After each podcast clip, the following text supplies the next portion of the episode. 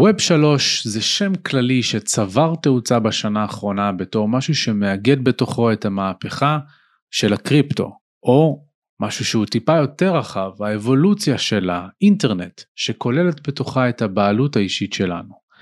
הזמנתי את עדן קדם, המנהל שיווק של World Busters, סטארט-אפ שעוסק בתחום המטאברס, וחבר קרוב מהתעשייה הרבה מאוד שנים, כדי שיבוא וידבר איתי על שני מרכיבים מעולמות ה-Web3, או לפחות מרכיבים שמשייכים אותם ל-Web3, וזה הגיימינג והמטאברס. דיברנו על איך בכלל עולמות הגיימינג מתחברים לקריפטו ול-NFT, ומשם לקחנו את זה לכיוון של איך עולמות המטאברס מתחברים לגיימינג, לקריפטו ול-Web3.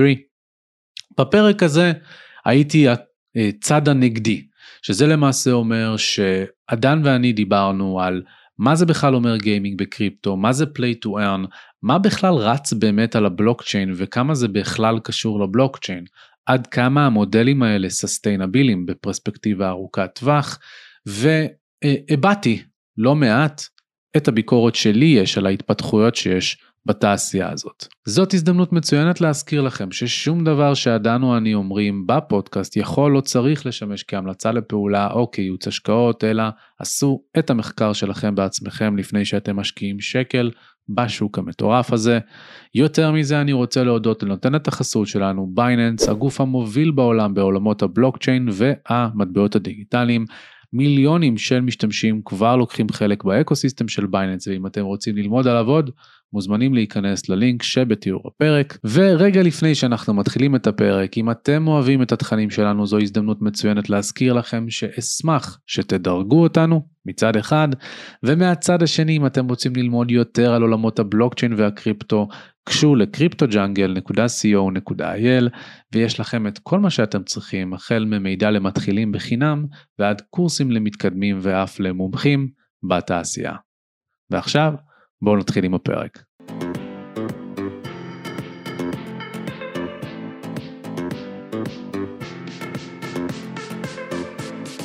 עדן קדם, ברוכים הבאים לפודקאסט מדברים קריפטו, מה העניינים? הכל פגז, טיל, תודה. מגניב, תודה. אז באמת כמו שאמרתי באינטרו, אתה ואני מכירים הרבה מאוד זמן, למעשה אתה אחד מהאנשים הראשונים שהכרתי בתור... נקרא לזה כבר ביזנס אונר, בתור יזם צעיר פושטק שרק הקים את האתר בדצמבר, ויצאנו להחליף כמה מילים, ולכן הייתי רוצה שנתחיל בעצם שתספר מי זה עדן קדם שלפני עולמות הקריפטו, כדי שלאחר מכן נגיע גם למפגש בינינו. כן, לא, לגמרי. דבר ראשון, הכבוד כולו שלי, כשם אמרתי אני... מלא הערכה לאנשים שיש להם, אתה יודע, הם מציגים תוכן טוב, פרקטי ואמיתי ואמין. אתה אחד האנשים ללא ספק, שמתחילת הדרך, שנפגשנו עוד אז, שומר על הקו הזה ולא סוטה ממנו. אז שפו אחי. Thank you. מי זה אני? ברמת העיקרון אני מרקטיר, ביזנס דיבלפמנט, אבל הרבה יותר מזה, התחלתי דרכי בתור... איש שיווק דיגיטלי בשלהי 2008, 7 כזה, התחלתי בעצם מחברה שבמקור מדיה, מכרתי לייקים וקליקים בפייסבוק לפני שעוד היה מנגנונים שם, באיזושהי חברה קטנה, אז עברתי לחברת פרפורמנס בתוך וואלה, שם התחלתי באמת להכיר את העולם הזה הרבה הרבה יותר טוב, את הכלים שלו, ומאז רצתי בערך 6 שנים על כל העולמות האלה של שיווק דיגיטלי בכל מיני תחומים, בעיקר נדל"ן, בעיקר בתוך עולמות האפיליאציה, ולפני 6 שנים פלוס מינוס, בבניין הזה, עבדתי בחברה מסוימת, שבתוכה הקמתי את קריפטו-ואלי ישראל. ההיכרות שלי בכלל התחילה בלוקצ'יין וקריפטו בכלל מאתריום, לא מביטקוין, ובא בחור מאוד נחמד, זה ב-2016, זה ב-2016, 17 כזה ממש, זה היה, אני זוכר את זה כשנייה לפני בנקור, שנייה לפני פורק של ביטקוין, איתריום היה 150, ביטקוין היה 2500 כזה, מאי, יוני, כן, זה היה ממש לפני, ממש חודשיים שלוש לפני הפאקינג, וישב איתי הבחור הזה, ומדבר איתי כאילו על, וואלה, אני משפר אלגוריתם לקריאה של איתריום. אמרתי לו, מצוין, יש לי חד קרן בבגאז' של הזה, אני רוכב איתו לעבודה, אתה לא תראה אותו פה, קיצור לא הבנתי כל כך על מה הוא מדבר, ביטקוין ידעתי, הכרתי אותו עוד בדולר וב$10, לא שקניתי או שהיה לי איזשהו אפיליאציה לזה, אבל הבחור הזה סיפר שהוא רוצה למכור ריגים, ומעבר לריגים הוא רוצה למכור את האלגוריתם הזה שהוא בנה בשביל לחסוך חשמל, בלה בלה בלה, long story short, אמרתי לו אוקיי, זה לא מעניין, אני לא יודע, כאילו, אני לא יודע, איך אני אמור למכור, אני לא יודע על מה אתה מדבר, איך אני אמכור ריגים, ריגים של מה? כאילו, מה זה כרטיסי מסך? על מה אתה מדבר? כרטיס מסך מבחינתי, בתור גיימר, זה משהו שאני משחק, כאילו, על מה? ואז בסוף המשכנו לדבר, והבנתי שהוא גם יועץ לחברות, והוא מדבר עם אנשים, והוא גובה על זה סכום יפה של כסף.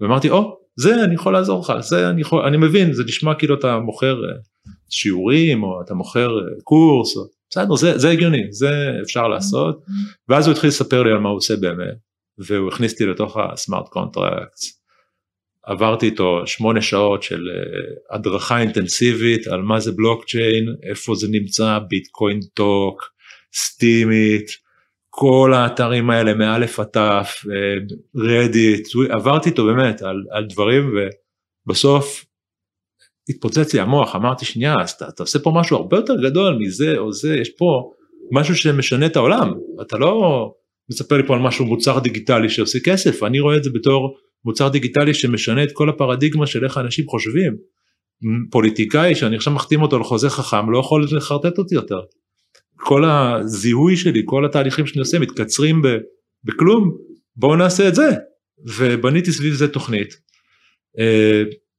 אבל לפני זה, אז ב6 שנים האחרונות, לפני שנצלול לתוך זה, אם וכאשר, 6 שנים האחרונות אני בתחום הבלוקצ'יין, הקמתי את CryptoWave Israel, שזה היה האג'נסי בעצם ראשון לחברות בלוקצ'יין בארץ, נתנו שירותים לכל החברות ICO הגדולות, המוצלחות, אני לא אגיד איזה מהם שלא עבדנו כי זה לא רלוונטי, אבל לא עבדנו עם אלה שברחו עם הכסף, בוא נגיד ככה, ובסופו של דבר הקמתי קהילה של 100,000 איש, שהתבססה בעיקר על קבוצות וואטסאפ בזמנו, זה 2016, זו עדיין נחשב חדשני ומגניב, נקרא קריפטומני טוק, ואז היה קריפטומני ניוז, ואז הפך ל-ICO טוק, בלוקצ'יין פארטי כפי שאתה מכיר, ושם גם פגשתי אותך לראשונה, בתוך הקבוצות האלה, והפכנו להיות מפלצת, תוך חודשיים היינו די נאמבר 1 בתוך הביזנס הזה, ובעצם נתנו ייעוץ, קונסולטינג להמון המון חברות בתחום, מאז עבדתי בכמה חברות בלוקצ'יין, גם בתחום הזה של הדיגיטל ביזנס דיבלפמנט, הייתי מעורב בכמה ווייט פייפרים, טוקן אקונומיקס קצת, זאת אומרת לא מהצד הכלכלי, מהצד בו נעביר את המסר הזה לקהילה בצורה כזאת וכזאת, כי אם אתה עושה את זה ככה, זה נשמע אידיוטי למשתמשי בלוקצ'יין וקריפטו, אז בואו לא נספר להם שטויות ונתמקד באמת ובמה שצריך, אז הייתי בכמה חברות כאלה, בשנה האחרונה הייתי חלק ממחלקת הבלוקצ'יין של פורד גרופ, וכיום אני משלב את עולמות המטאברס והבלוקצ'יין, ואני בונה אתרים תלת ממדיים לחברות, אם זה Web2, Web3, צריך לשלב בין שניהם, אין מה לעשות, אנחנו עדיין בשלב הזה שחייבים לשלב, אי אפשר חרטט, צריך להיות אמיתיים, זהו, VR מגניב מאוד. אין ספק שגם אתה עברת וואח הדרך מאז הפעם הראשונה שנפגשנו ועד עכשיו, וזה התחיל בבניין הזה, בקומה הראשונה איפה שאנחנו יושבים עכשיו, הכל קריפטו לישראל התחילו פה בבניין הזה בקומה הראשונה, אחי, אני נכנסתי לפה ומבחינתי הכל, וואו, רגשתי בטירוף, כל החבר'ה ישבו פה, כל החברות שהיינו איתם בקשר ובשיתופי פעולה, היו פה מטרים מאיתנו, זה היה באמת כמו סיליקון וואלי קטן כזה, רק של בלוקצ'יין, ומטר מפה זה אטריום, שכולם ישבו שם, ו5 מטר מכאן זה החבר'ה ממרקט אקרוס, ועוד מטר מפה זה איפה שפגשתי אותך אצל פאבל, לגמרי. הכל קרה פה, באמת. זה היה קטליסט. כן, כן, אין ספק שהאקוסיסטם, הרבה ממנו צמח גם בבורסה פה ברמת גן וגם בתל אביב. זרקת בין לבין שהיית גם גיימר. מה אתה יכול לספר לי על זה? כל גיק טוב נשען על מחשב ועל משחק שבו הוא רוצה. לא, זה שאנחנו רוצחים אנשים באונליין בשביל לפרק אגרסיות, אתה יודע, עדיף מלהרוג אנשים. לך אונליין אתה רוצח כמה אנשים שאתה רוצה, אבל כל גיק נשען על איזשהו משהו טכנולוגי כזה או אחר שהעיף לו את המוח. לי זה קרה ב-80s. כן, כן, אני עד תיקח תרח מאובן בעולמות האלה, אבל אצלי זה התחיל בתור האתרי, אבא שלי הביא אתרי, את הבוקס המייעץ, המאפן הזה, עם ספייס אינווידרס, עם קסטה כזו שאתה דוחף בפנים, והטלוויזיה שלי הפכה למשהו שעכשיו אני יכול לשלוט בה.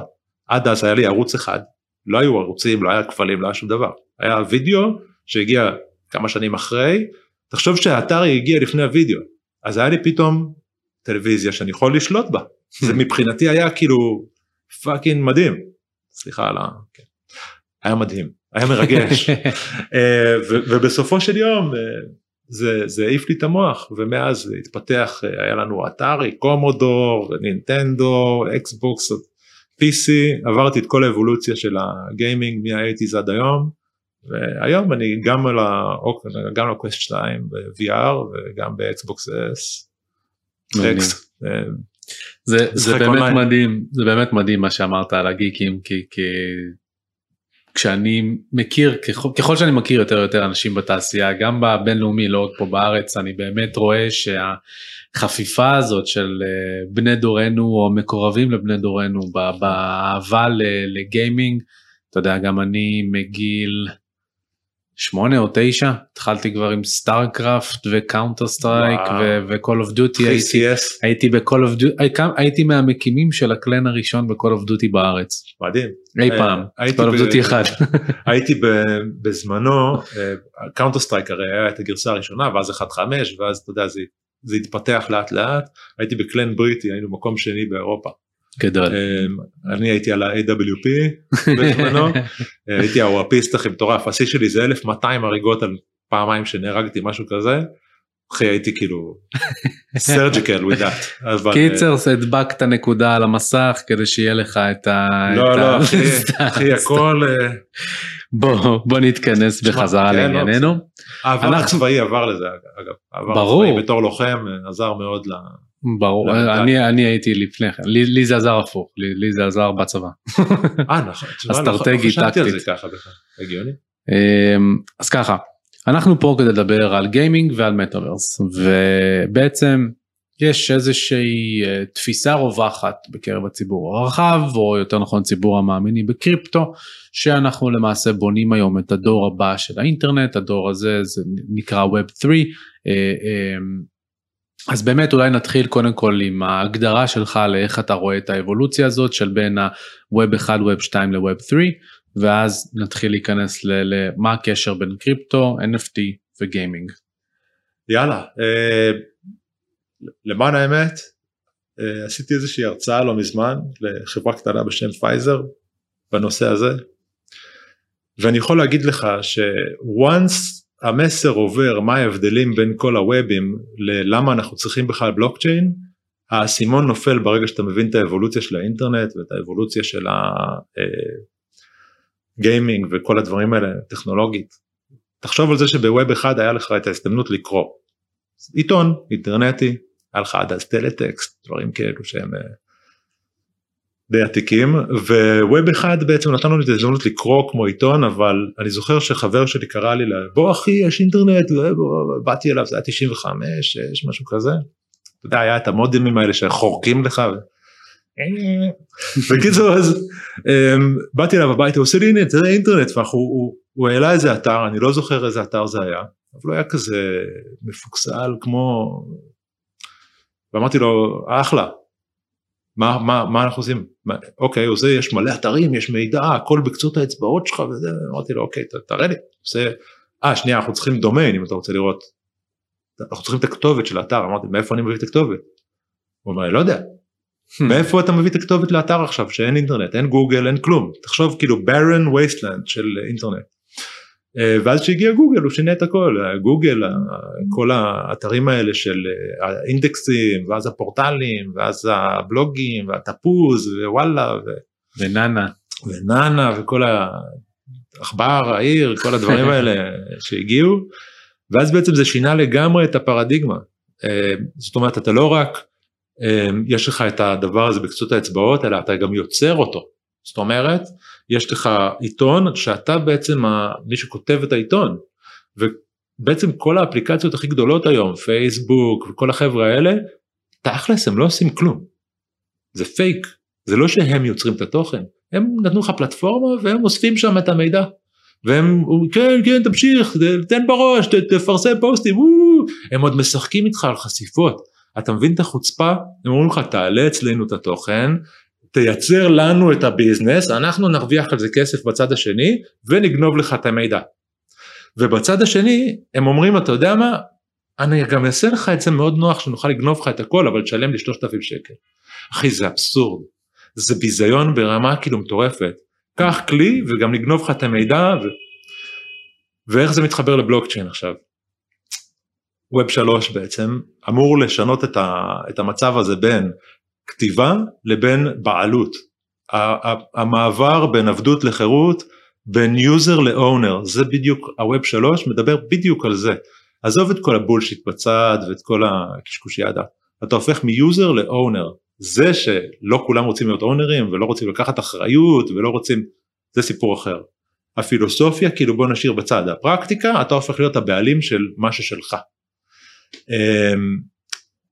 וכרגע רוב האנשים לא מבינים שכל התוכן שנמצא איפה שהם מפרסמים הוא שלהם, הם יכולים להוריד אותו, על פי GDPR, אתה יכול להוריד, GDPR זה החוק האירופאי של הפרטיות וכל הדברים האלה שבארץ די מצפצפים עליו, עובדה, פוליטיקאים מספימים אותך? ברור. יצא חוק הספאם לפני המון שנים, למה הם מספימים אותנו בלי רשות? למה? למה יש להם את היכולת להספים אותי ב-SMSים, כאילו אני איזשהו פח השפעה של ספאם, ביבי מפרסם לי וכל החבר'ה האלה, no offense to ביבי, אני לא מתרגט אותו ספציפית, גם בנט עשה את זה וגם לפיד עשה את זה, כל החבר'ה האלה עשו לנו ספאם מטורף, אבל לי אסור לשלוח אימיילים, בלי אישור מטורף וכל מיני כאלה, אסור לשלוח אימייל, כי אז כאילו תובעים אותי 2,500 שקל על כל אימייל שנשלח, אגב.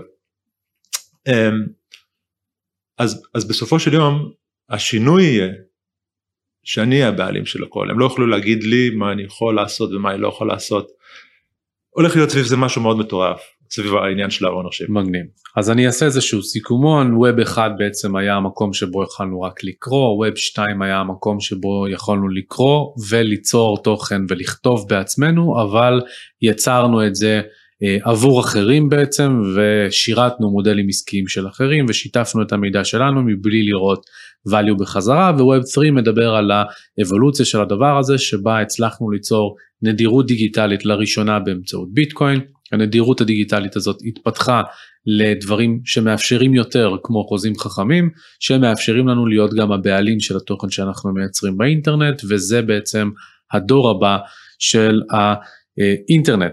לפחות לפי הנרטיב שמוכוון על ידינו, ופה זה מתחבר בעצם לעולמות הגיימינג. איך? מה הקשר בין Web3 לגיימינג, מה הקשר בין קריפטו ובין NFT וסמארט קונטרקטס לעולמות הגיימינג? טוב, אז כמובן זה הכל מנקודת מבט של בן אדם אחד כרגע. כל מה שאני אומר זה, in my mind, אתה משקף לכולם, אין מה לעשות. לא, אני כאילו מסתכל על זה, אני מסתכל על פרקטיקה, כל השאר לא מעניין אותי, כי פרקטית, אני יוזר, ואני יוזר שאני שונא שמספחים אותי, ואני שונא שמספרים לי סיפורים, ואני שונא שעוצרים אותי בדלת, שומע, לפני שאתה מתחיל לשחק, בוא תשלם לי קצת כסף, שתראה יותר טוב, לא, זה לא המודל, איך עובד המודל? בוא ניקח Warzone, Call of Duty. אתה דיברת על Call of Duty, אני עדיין משחק Warzone, עכשיו אני בגרסה החדשה, זה נראה בובלה, אני ממליץ לכולם, זה חינם, free to play, AAA gaming, אתה מוריד אותו עכשיו לכל קונסולה חינם, ללא כסף. איפה המודל העסקי? כולם שואלים. אז ברגע שאתה invested במשחק טוב, הvalue שאתה מקבל גורם לך להוציא כסף.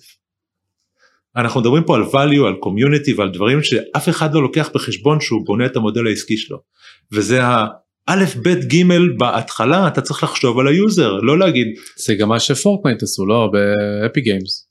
כל המשחקים, כל הטריפל-איי גיימינג היום הם חינם. יש לך גרסה חינמית שכולם משתמשים בה, יש שאתה יכול לשלם על מולטיפלייר $60 אם אתה רוצה, על הגרסה הסינגל פליירית שלו, שזה קצת מצחיק אבל בסדר. פעם בקאונטר סטרייק היית צריך להוריד סטים, ואז לקנות את קאונטר סטרייק או לקנות את זה בדיסקים, אני קניתי את הקאונטר סטרייק שלי בדיסקים, עם עוד איזה כמה משחקים שהם פרסמו בזמנו, הרי קאונטר סטרייק התחיל בכלל מהאף לייף, אבל מה שקורה עכשיו, אתה מקבל משחק חינם, טריפל-איי קואליטי, ואז בפנים הם מבקשים לך, אתה רוצה סקין אחר, אתה רוצה סטטוס קוו, אתה רוצה להיות מישהו יותר מגניב, אתה רוצה להיות מסי, הרי Call of Duty הוציאו סקינים של מסי ונאמר. וואלה, לא ידעתי. אז הנה, שזה אני פה.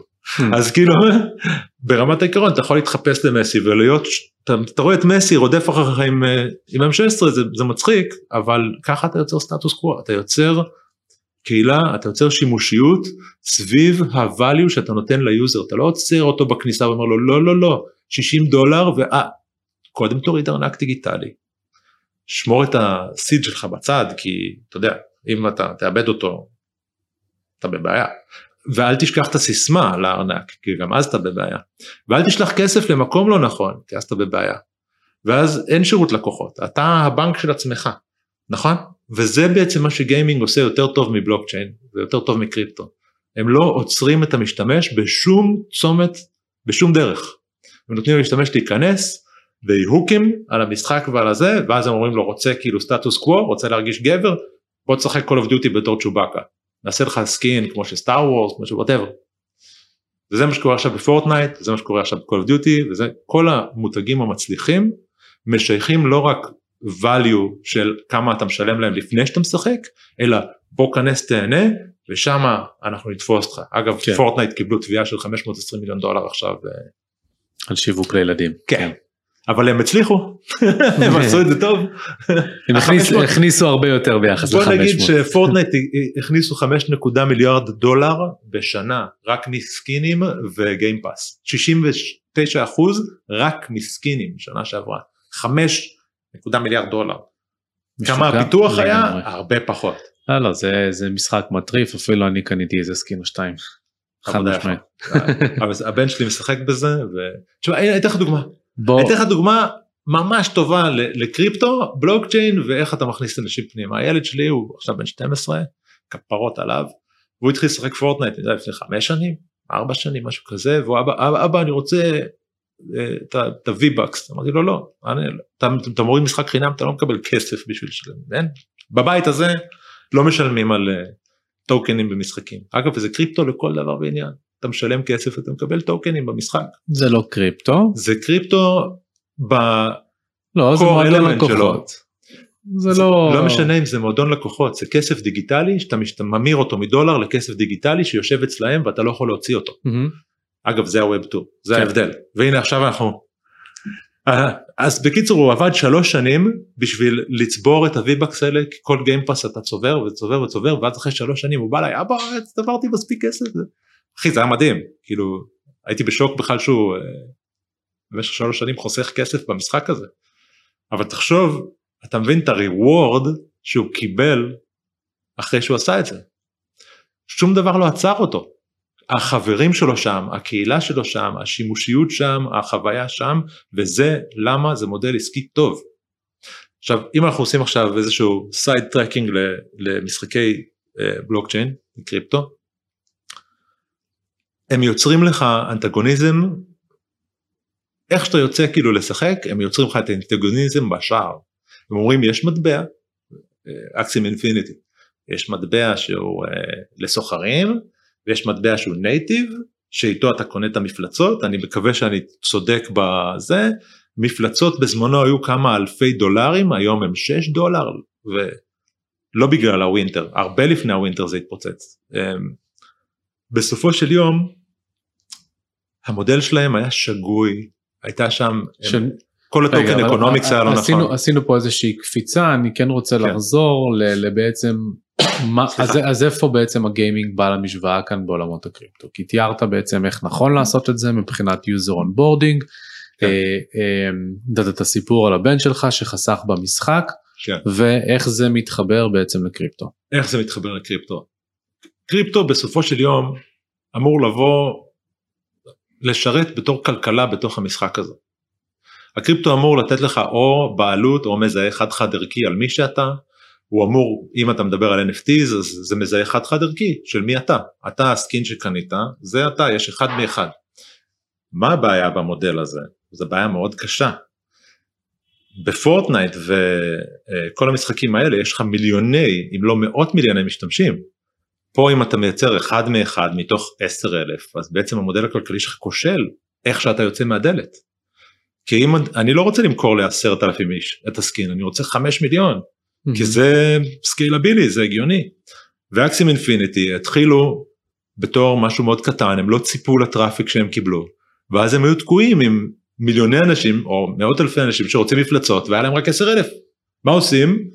פותחים את השער ודופקים את כל השער, וזה, זאת הבעיה, כאילו, עזוב שפרצו להם אחר כך לחברה, ושתו להם 600 מיליון דולר. אני רוצה למקד את זה, כדי לנסות לזקק, בעצם מה שאתה אומר, זה שהקריפטו מאפשר לנו, אנחנו הרי כבר בתוך האקוסיסטם של המשחק, והאקוסיסטם אנחנו עובדים בו במרכאות, בזה שאנחנו משקיעים אנרגיה וזמן, כדי לצבור V-Bucks, או את המטבעות של המשחק, שאתה בעצם בא ואומר, שהחיבור עם הגיימינג, יהיה באופן שבו, א', הבעלות על הטוקנים באמת תהיה שלנו, על הטוקנים במשחק עצמו, כ-NFTs שנמצאים אצלנו, או כטוקן ERC 20. אם אני אסדר את זה יותר טוב, אז אני אסדר את זה יותר טוב. כן, לפעמים אני קצת כזה אנדרלמוסיה. אז תחשוב על זה, שגם ככה במשחקים היום, בגיימינג אתה משלם דולרים, ואתה מקבל טוקנים. זה אותו דבר. כשאתה נכנס למשחק ויש לך אסטים שאתה צובר עם הזמן בתוך המשחק, ברגע שהמשחק נגמר או מפסיקים... כמו סקינים וסוגי נשקים מיוחדים ודברים מהסגנון הזה. אז תחשוב שבאיזשהו שלב המשחק הזה מסתיים, וכל הכסף הלך הפח, הכסף תקוע בפנים, בתור אסטים שהם לא שלך, והם כבר לא טריידבול והם לא קולקטבול יותר, כי הם שייכים לאקוסיסטם ישן ומוזנח. מה שהקריפטו ישנה זה א', את הבעלות על הכסף שנמצא בתוך הסיסטם, שתוכל להוציא אותו החוצה מתי שאתה רוצה, או secondary market על הסקינים וה-weapons, בלי קשר, המזהה החד-חד ערכי שלך יהיה NFT, שזה יהיה ה-ID שלך שיושב בארנק, ללא ספק, כאילו זאת הדרך. אוקיי, כן. עכשיו פה, אני בכוונה רציתי שכן ניכנס להסבר הזה, כי פה בעצם אני אשאל למה. למה אני צריך... קודם כל, למה שחברה תאפשר לדבר כזה לקרות? שזה אומר שאם אתה קיבלת גישה לפורטנייט או למודרן וורפר בחינם, והשקיעו בך. השקיעו בך כדי שתרגיש את הערך שהמשחק יוצר, ותיתן חזרה ערך בכך שתקנה סקינים והדברים האלה. אחרי שהשקיעו בך כל כך הרבה, ואתה איש מרקטינג, אז אתה יודע גם מה הפאנל שבוצע מאחורי הקלעים, כדי להביא אותך למקום שבו אתה מוריד את המשחק, למה שחברה תרצה לאפשר לך דלת החוצה, לקחת פריטי משחק, ולהמיר אותם לאית' כדי להמיר אותם לפריט במשחק אחר, ואפרופו secondary markets, לאייטמים בתוך המשחק, כלומר שאם אני מחזיק בסקין מיוחד, אז שאני אוכל, לא למכור את כל המשתמש שלי בשוק שחור באינטרנט, אלא למכור פריט ממנו, אז על אותו משקל, אם אני אקח את פיפה אולטימייט בתור דוגמה, יש לך שחקנים, ואתה יכול לעשות טרייד לשחקנים, ואפילו פיפה גוזרת לך קופון של 5% על כל טרייד שאתה עושה. למה שפורטנייט או אפי גיימס, פשוט לא יוסיפו סקנדרי מרקט שעושה פעולה דומה. בעצם למה אני צריך פה, חיבור לבלוקצ'יין. אני רוצה לתת לכם הצצה לאחד מהדברים שאני הכי נהנה לעשות בשנה האחרונה. מסלול בלוקצ'יין אקספרט. קורס ייחודי וממוקד עם הסמכה רשמית של הלשכה לטכנולוגיות המידע בישראל שיהפוך אתכם למומחים בטכנולוגיית הבלוקצ'יין. מאחורינו כבר כמה מחזורים, יותר מ100 משתתפים, ביניהם רואי חשבון, עורכי דין, סוכנים, יועצים, בכירים בתעשייה המסורתית ובתעשיית הקריפטו, וכולם באו ללמוד מהמרצים המומחים ביותר בתעשייה. הבלוקצ'יין הוא אחד מהתחומים הלוהטים ביותר בעולמות הפיננסים והטכנולוגיה, ולמרות התקופה המאתגרת שהשוק הזה עובר, החברות והתאגידים הגדולים בעולם, כמו בנק לאומי, ויזה, פייפל, JP מורגן, מבינות שהטכנולוגיה כאן כדי להישאר, מגייסות עובדים ומפתחות מוצרים במרץ. אבל העובדים האלה צריכים ידע והכשרה מקצועית, וזה בדיוק מה שאנחנו מספקים. אם אתם רוצים לקדם את הקריירה והעסקים שלכם ולהיות בחזית של עולם הטכנולוגיה והתעסוקה של המחר, זאת ההזדמנות שלכם. שריינו את מקומכם במחזור הבא של בלוקצ'יין אקספרט. כל מה שאתם צריכים לעשות זה להשאיר שם וטלפון בקישור למטה, ואנחנו נדאג לשאר.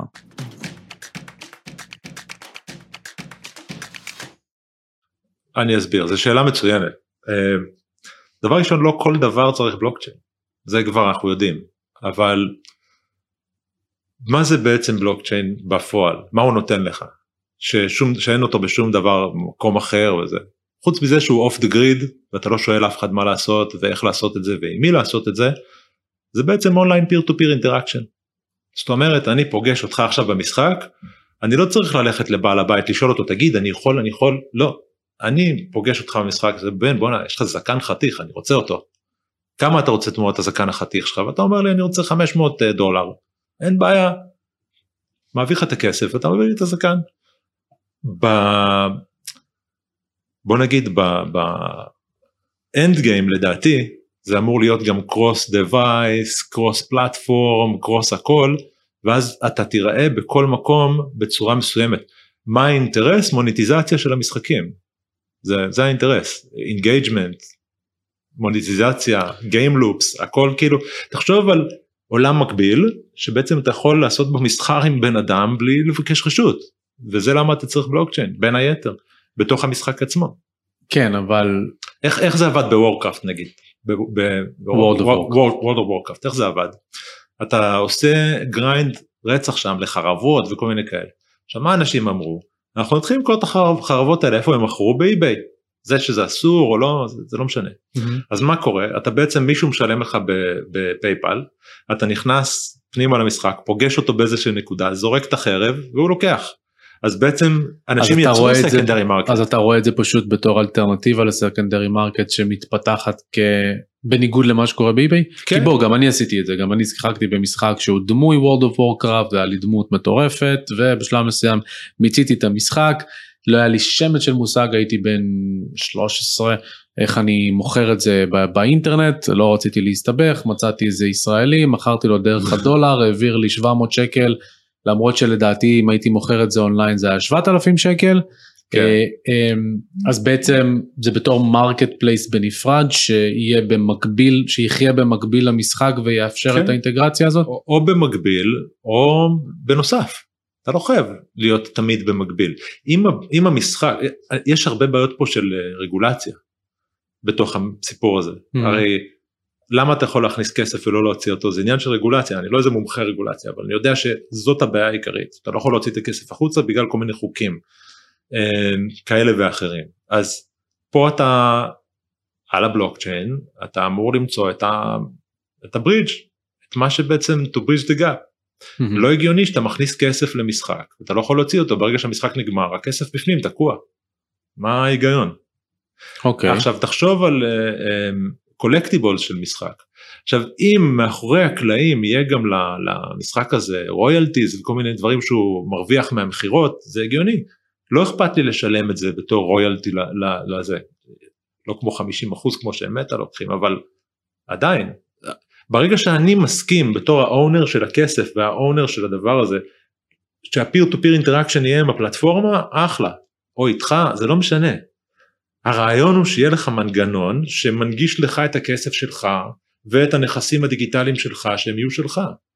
ואז בעצם אותה פלטפורמה, יש לה גם את הvalue של הקולקטיבול, גם את הvalue של הנוסטלגיה, גם קהילה שתמשיך לתפעל ולתדלק את המקום הזה, והכל בסופו של יום זה לשרת את היוזר ואת הקהילה מיוזרים לאונרים. הקומיוניטי חייב להיות מאחורי זה, הרי בלי קומיוניטי אין שום דבר. כן, אבל יש פה גם התנגשות של אינטרסים, הרי בסופו של דבר המפתחים של המשחק, לפחות המשחקים שאנחנו מכירים כיום בתור Web2 עם הפופולריים, כמו פורטנייט, כמו Call of Duty, הם מפתחים את המשחק הזה כדי להכניס ממנו כסף, לא כי אכפת להם מהקהילה בהכרח. האם הם רואים את הקהילה ככלי שיאפשר להם להרוויח כסף? בטח. האם זה אומר שהם יהיו במקום שהם יכולים לתת או רוצים לתת אונרשיפ? זה כבר סוגיה אחרת לחלוטין, שגם יכולה לבוא לידי ביטוי בבעלי מניות, יגידו להם לכו תקנו את המניה. אני לא מבטל את זה, אבל עוד פעם, להגיד בלוקצ'יין ולהגיד קריפטו, הוא חייב להתקשר יד ביד עם הפונקציונליות של הפלטפורמה. זאת אומרת, אם הפלטפורמה לא מאמינה בזה, אז מה הם עושים בכלל עם בלוקצ'יין? מה הצורך? כמו דיסנטרילנד או סנדבוקס או גאלה גיימס. שתכף נגיע גם אליהם. כן, אז כאילו המטרה היא, אתה לא רק יוצר כלכלה, אתה יוצר שימושיות. זה שזה כרגע לא פרקטי כל כך מכל הבחינה של הגיימינג, אבל אתה רואה שנגיד מייקרוסופט הולכים לכיוון הזה. מייקרוסופט 970 מיליארד דולר לקנות את כל האקוסיסטם של כל המשחקים כמעט הקיימים היום בשוק. הם קנו את בתסדה, הם קנו את בליזארד, אגב World of Warcraft, הם קנו את זינגה, אלה שיצרו את פארמביל וכל מיני מוזרים כאלה. הפוקר בפייסבוק. אבל תחשוב, הם הולכים לקרוס דיווייס, קרוס פלטפורם, זה אין ספק, והם גם הולכים להיכנס ל-VR בקרוב, כל הסיפור הזה. אז אתה חייב כלכלה פנימית, אתה חייב כאילו לתת לאנשים מה שהם רוצים, ומה שהם רוצים זה אני חושב. מסכים שלחלוטין חייב כלכלה פנימית, אני שואל את השאלה אם כלכלה פנימית בהכרח אומרת קריפטו, כי בסופו של דבר קריפטו היום נהיה סוג של מונח, או בלוקצ'יין נהיה סוג של מונח, שאפשר לדחוף אותו לכל דבר ולהגיד כן כן בוא נשים את זה על הבלוקצ'יין, אני אוהב לעסוק טיפה יותר בשאלות של למה בכלל צריך בלוקצ'יין, מי ירוויח מהבלוקצ'יין, מה המטרה של הבלוקצ'יין פה, ועד כה אני מבין את הוויז'ן של פריטים במשחק שיוכלו להיות NFTs, שאתה באמת תהיה הבעלים של הפריט ותוכל למכור אותו בסקנדרי, אני מבין את הדברים האלה, יש לי קצת התנגשות למול המודלים העסקיים. אפרופו מודלים עסקיים, אז זרקת באמת את Axie Infinity, ו-Axie Infinity הוא דוגמה למשחק מסוג Play to Earn, שזה אומר שזה משחק שמתגמל אותך בכסף אם אתה מוצלח בו. לא בהכרח רוצה שתסביר את המשחק עצמו ואיך הוא עובד, אלא את המודל הזה של מה זה אומר בכלל משחק שהוא play to earn, כן, מה צריך לדעת לזה? תשמע, אני מודה שאני בעצמי, קשה לי מאוד עם המודל הזה של ה-play to earn, או earn to play, או earn to own, יש כל מיני מודלים עכשיו שמסתובבים סביב המילה הזאת. המילה בלוקצ'יין, המילה ווב 3, כל המילים האלה שאנחנו משתמשים בהם, Buzzword שיווקיים. זה, מעבר לזה שזה Buzzword, זה עושה לנו נזק מטורף. תנו לנו מוצרים עובדים. מה אכפת לי? מה קורה מאחורי הקלעים בכלל? אני רוצה מוצר עובד. לא, אכפת לך. זה א', לא אכפת לי שאני משתמש. אכפת לך, כשאתה מדבר על בפייסבוק, ואני בא ואני אומר לך בואנה יש פה פייסבוק, אבל אני אגיד לך למה הדוגמה הזאת לא וייבילית, כי אנחנו מדברים על Web3, ו-Web3 מדבר על אונרשיפ, וכשאתה מדבר על אונרשיפ והלך לשלב אותה בגיימינג ובמטאברס ובדברים כאלה ואחרים, אתה מוכרח לשאול מה הפרופרטי רייטס, מי בעצם אחראי על כך שהאונרשיפ שלי ובאמת נשאר שלי, האם NFT על סולנה שזה רשת בלוקצ'יין שקורסת כל שני וחמישי, הוא באמת non-fungible? לא, הוא לא באמת... Don't go there עם... לא, אני בכוונה מדגיש את הדברים האלה, כי דווקא אני חולק, אני חושב שחייבים לדבר על התשתית, כי אנחנו היום בבניית התשתית, אנחנו עוד לא הצלחנו ליצור את האפליקיישנס, כי בעצם יש את הבנייה של התשתית עצמה, כשיש כאן התנגשות בין איך להביא את זה לאנד יוזר, ביעילות, במהירות, בזול ובתור משהו שהוא בעל אטרקציה יותר גבוהה מאשר מה שמתקבל בעולם המסורתי. אנחנו לא שם. אבל מהצד השני, אם אנחנו לא שומרים על הביזור, אז שזאת התשתית, אז אני שואל מה אתה מלכתחילה, כי אנחנו מקבלים את אותה גברת בשינוי הדרך, ולכן אני לא מסכים, אני חושב שחייבים לדבר על התשתית, כי כשאומרים לי משחק על הבלוקצ'יין, אז אני אומר, איך המשחק על הבלוקצ'יין? האם המשחק לא על AWS, שזה השירותי הענן של אמזון, אבל נגיעה ממנו מגיעה לבלוקצ'יין, מה זה אומר עבור המשחק? עכשיו, אני לא בהכרח אומר שאני יודע, יכול להיות שזה ככה צריך להתבצע, שהחישובים יתבצעו בענן וההתחשבנות תהיה בבלוקצ'יין, אבל בגלל זה אני רוצה להציף את השאלות האלה איתך, כי אני חושב שזה מסוגי הדיונים שחייבים לקיים היום. חייבים. לא עוד 5 שנים. חייבים. אמרת כל כך הרבה דברים נכונים במשפט הזה, כפי שציינת גם בהתחלה, אנחנו לא שם. אני לא יודע אם אנחנו אפילו קרובים לשם, רק בגלל העניין הזה של הבלוקצ'יין שמעכב אותנו, בגלל המילה הזאת. התשתית בנויה כבר, האינטרנט קיים, כאילו הכל קיים, אנחנו לא ממציאים מחדש את הגלגל, בגדול. כשאתה מדבר על ביזור, זה משהו שהוא כמעט בלתי אפשרי להשגה חוץ מביטקוין, שזה באמת הדבר היחיד שמבוזר כרגע, ולא ניתן לשינוי ולא ניתן לעצירה. נגיד אם אתה לוקח איתריום לצורך העניין, הוא גם לא ניתן לעצירה והוא מאוד מבוזר, אבל החליפו פרוטוקול מידווי, מ-proof of work ל-proof of stake, וזה קצת מוזר, לדעתי. אבל עוד פעם, בשביל שרשת גיימינג מבוזרת תפעל, אתה צריך קודם כל מישהו שיגיד, כמו בביטקוין, שכאילו, each of us is our own node, והנודים שולטים כאילו בדבר הזה, והקוד שולט בהכל, אז התאגיד הגדול הזה לא יכול בכלל להתקיים. תחשוב על זה. אף חברה כמו אפיק, או הם לא יגידו מעכשיו, שומעים, אנחנו עושים שיפט וזה. נגיד גאלה הלכו לכיוון הזה, גאלה גיימס, כי הרי גאלה גיימס נותנים לך גם rewards בזה שאתה מחזיק נוד, שמריץ להם את ה... זה הכל, אגב זה גם white washing, זה גם world washing הדבר הזה, זה בשביל להתחמק מרגולציה בגדול. שוב, אני לא מוכר רגולציה, אבל יש שם, השינוי, מה השינוי פה של הפרדיגמה? השינוי היחיד הוא off the grid, peer to peer interaction, trustless וכל הדברים האלה. ולמה זה לא קורה כיום? כי אנחנו עובדים עם בלוקצ'יין בתור single player entities ולא multiplayer entities. למה אני מתכוון? היום אני רוצה להעביר לך ביטקוין ידידי. אני רוצה תמורת הביטקוין משהו. אבל אני לא יושב איתך באותו חדר. אנחנו באיזה פורום, אנחנו באיזה whatever.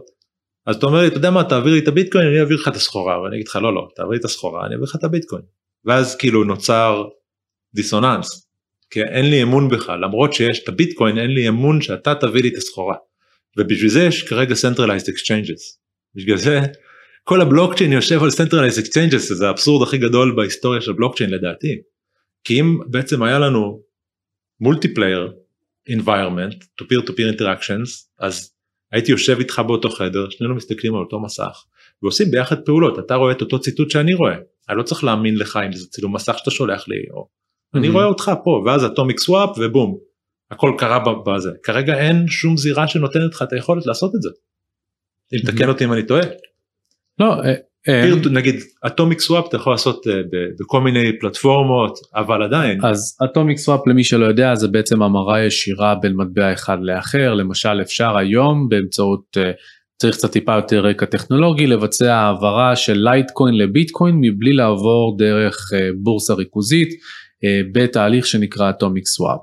אבל אני רוצה... סימולטני אגב. סימולטני, כן. אף אחד לא מחכה לעבר. אני רוצה אבל כן גם לחזור אחורה על כמה דברים שאמרת, וגם למקד אותנו על העניין של הגיימינג. קודם כל, ביטקוין באמת הכי מבוזר, הכי מאובטח, והעוקבים שלי יודעים את התזה שלי לגביו. זה לא אומר שהכל צריך להיות מבוזר. מה שחייב להיות מבוזר זה התשתית עצמה. ופיזור הוא גם ספקטרום, זאת אומרת יש לנו צד אחד ריכוזי לחלוטין כמו ממשלה או חברה בעם שיש לה בעלי מניות ויש לה מועצה ויש לה מנכ"ל שמקבלים החלטות עבור כולם, ומהצד השני זה באמת כפי שציינת, כל אחד מריץ נוד, מאמתים חוקים בעצמנו, אנחנו הבעלים של הכסף וכל הדברים האלה ומאמתים את החוקים. יש ספקטרום בין לבין, ואני בסדר אם לעשות פשרות בספקטרום של הביזור, כל עוד מדברים בצורה כנה על מה הפשרות האלה מאפשרות. למשל, באיתריום, יש לי המון ביקורת על איתריום, אבל הם באים ומתייחסים לזה מלכתחילה בתור ניסוי, שעושה שינויים תוך כדי תנועה, כדי כן לנסות להתאים את עצמו לחזון הזה של האינטרנט של הערך, ולאפשר יותר שימושים. אני לא אוהב הרבה מאוד מהפשרות שהם עושים, וכל מיני דברים כאלה ואחרים, אבל בבוטום ליין, כן יש הרבה מאוד חדשנות שנבנית על איתריום, ומאפשרת דברים חדשים גם לחברות ריכוזיות. נכון. אוקיי? או בנקים. אז יכול להיות שיהיה לך בנקים או חברות גיימינג, שהן ריכוזיות ופועלות for profit, אבל עדיין יהיה להם אינטרס לפעול, לפחות בצורה חלקית על איתריום, בין אם זה לפיימנטס, בין אם זה לטוקן משלהם, בין אם זה ל-NFTs בתוך המשחק, ואפילו לקחת חלק פעיל בעצמם במרקט פלייס שמאפשר להעביר value בין משחקים, כל עוד הם גוזרים קאט בדרך. נכון. זה לחלוטין יכול לקרות, ואז הם לא צריכים את הביזור אצלם, הם ריכוזיים, הם משתמשים באינפרסטרקצ'ר שהוא מבוזר עבורם. נכון. בחזרה לפליי טו ארן, מה שלי מפריע, זה שקודם כל השיווק הוא שזה משחק על הבלוקצ'יין, שזה חרטה בפיתה. חרטה בפיתה, אין שום משחק שיושב על הבלוקצ'יין, תקן אותי אם אני טועה, אני לא מכיר אף משחק שהכוחות חישוב שלו באמת מתקבלים על ידי רשתות בלוקצ'יין, אלא הכוחות חישוב קוראים על AWS, בדיוק כמו שזה קורה בפורטנייט, וההתחשבנות מתבצעת על הבלוקצ'יין עצמו. אז אחד מפריע לי ההיבט השיווקי, ותגיד לי אם אתה חולק עליי מהבחינה הזאת. שתיים, הטוקן אקונומיקס, כי בעצם משחק אמור בראש ובראשונה להיות כיף. נכון. הכיף, החוויה, זה מה שמושך אותך להישאר בפנים, להרגיש חלק, להתעורר באמצע הלילה כשאמא לא יודעת, כדי לרדת לפשוט על טירה עם כל החברים שלך בשלוש בבוקר, ולשלוט עליה ולהיות המלך שלה. זה מסוגי הדברים שאתה רוצה לחוות ממשחק. וה-play to earn, וה-earn to own, וכל המודלים האלה של גיימינג על הבלוקצ'יין בעצם באים ולהמציא טוקן אקונומיקס, כלכלת מטבע חדשה, כלכלת משחק חדשה, נכון. שמתגמלת אותך עבור הצלחה בכסף, ולא בווליו בתוך המשחק עצמו. נכון. אז זה מעניין אותי כאילו לשמוע יותר על הטייקים שלך מהבחינה הזאת, כאילו, כי אני חושב שזה חלק מהסיבה, שאקסי אינפיניטי ומודלים דומים אליו קרסו, כי אין סיבה להישאר במשחק, אם אתה לא מרוויח ממנו כסף, ואז ברגע שהבנת שאתה גרוע, ואתה מפסיד כסף על זה שאתה משחק במשחק, אז אתה רוצה רק לצאת ממנו. כן, דבר ראשון, כל המשחקים האלה, בנויים סביב גילדות. יש גילדות של משחקים, שהם דואגים לשחקנים, והם דואגים להביא גם את הסקולרס, יש כל מיני... גילדה זה כאילו שבט כזה, של התאגדות של שחקנים. גילדה זה, כן, אפשר לומר, זה גוף עסקי כלכלי מאוד גדול, שנמצא מאחורי הקלעים, או לפעמים בקדמת הבמה, כמו אילד גיל גיימס לצורך העניין, שכל המודל שם, זה בעצם הם מזכירים מפלצות לשחקנים, הם מלמדים אותם איך לשחק, יש קומיוניטי שם מטורף, הרי אקסי אינפיניטי נהיה גדול, בגלל הגילדות. בסופו של יום, הם דוחפים את השחקנים לשם, אגב בתאילנד או וייטנאם, יש כל הבנקים שם, יש שם תוכניות מיוחדות להלוואות לקריפטו, שיוכלו לשחק באקסי אינפיניטי, זה מטורף אחי, שם זה לא רואים ממטר, ואגב זה לא רק מביא שחקנים, זה גם מביא שחקנים רעבים ללחם, נכון, אני מכיר מישהו, לא חשוב שמות, שהיה לו ממש עובדים פיליפינים, שהוא היה מממן להם את המשחק, ולכו תרוויחו לי כסף. כן, אני גם מכיר כמה כאלה, אגב היה לא מעט דיבורים להקים גילדות ישראליות, בכל מיני מקומות, ויש גילדות אגב גיימינג, בארץ שהם על Call of Duty ו-Counter-Strike, עכשיו לא מזמן מישהו זכה, אם אני לא טועה ב-Counter-Strike $8 מיליון, שחקן ישראלי. אם אני לא טועה, זה היה ב-Counter-Strike או ב-Call of Duty. לא, זה היה בדוטה. בדוטה, סליחה. אז כן, אז רואה, הנה, עצם העובדה שאנחנו יודעים על זה, זה כבר מדהים. זה אתה ואני נראה לי. לא, תשמע, כולם, מה הדליק את הבאבל של ה-NFTs? $69 מיליון ל-NFT אחד, אחי, מי לא מקבל כאילו צביטה בלב, מה, על תמונה אחת? אוקיי, אני אעשה גם תמונה, יאללה, $69 מיליון, ככה זה עובד הרי, אחר כך. זה כל העניין, ה-play to earn, אם אנחנו חוזרים לזה שנייה, הביזור רק מחזיק את הטוקנים, הטוקן אקונומיקס היה די מגוחך, כי שוב הוא נשען על, הוא לא הביא בחשבון את העובדה שלא יהיו לו רק 10,000 שחקנים. ברגע שזה הפך למאות אלפי שחקנים והייתה דרישה, לא היה להם ברירה, הם היו חייבים לשחרר עוד מפלצות, וזה מה שהוריד את הערך שלהם מאלפי דולרים לדולרים בודדים, וכל מי שהשקיע בהתחלה כסף טוב, אכל אותה. אז כל החבר'ה האלה, הגילדות, המשקיעים, הסקולרשיפ, פרוגרמס, אחי, אם ראית פעם איך בנוי מודל עסקי של גילדה, ואני יכול להראות לך, כי שלחו לי המון דקים כאלה, הם עושים מלא כסף, המון כסף. איך אתה רואה את זה מתפתח מכאן? זאת אומרת, עכשיו בעצם שהאקסי אינפיניטי קיבל סתירה מצלצלת, שדיברו עליה בכל השוק במשך חודשים רבים, האם אתה רואה את המודל הזה ככישלון, זאת אומרת ככזה שלא יחזור, אם כן, אם לא, איך אתה רואה את זה כן מתפתח בעולמות המשחקים על הבלוקצ'יין, נקרא לזה? כישלון זה לא היה, כי הם עשו מיליארדים של דולרים. אבל גם סם בנקמן פריד עשה מיליארדים. נכון. אבל מצד שני, העניין הזה של האינפלציה וכל הבלגן שהיה שם בפנים, והפריצות וכל הסיפורים מסביב לדבר הזה, זה היה הכישלון. זה לא היה טוב, זה היה מודל שמחזיק מים, שיש לך 10,000 איש, זה לא מספיק, אתה לא יכול, אתה לא רוצה 10,000 איש, אתה רוצה מיליונים, אתה רוצה את כולם, וזאת הבעיה שלי גם עם חברות בלוקצ'יין, ועם חברות קריפטו, שהם מכוונים לאיזושהי נישה, תמיד באים אליי עם אותו מודל, יש פה כסף תקוע שאנחנו רוצים להעביר אותו ממקום אחד למקום שני, למה? יש לך עולם שלם, למה להתמקד ב4%, יש לך כאילו 100%, כי מבחינת מודל עסקי, זה נכון שיהיה לך פוקוס, ואתה מתחיל לתפור בדבר אחד, ולהתקדם לדברים אחרים. אבל למה להתפקס בכסף תקוע? מה הפואנטה? יש כסף תקוע בעולם את הקריפטו, שנינו יודעים את זה. אתה לא יכול להוציא, יש במקרים מסוימים, אתה לא יכול להוציא את הכסף החוצה. נכון. דיפיי בכלל, בואו לא ניגע בזה, ובואו נדבר שנייה רק על איתריום, ביטקוין, הטופ 10, בייננס, כל מיני דברים כאלה.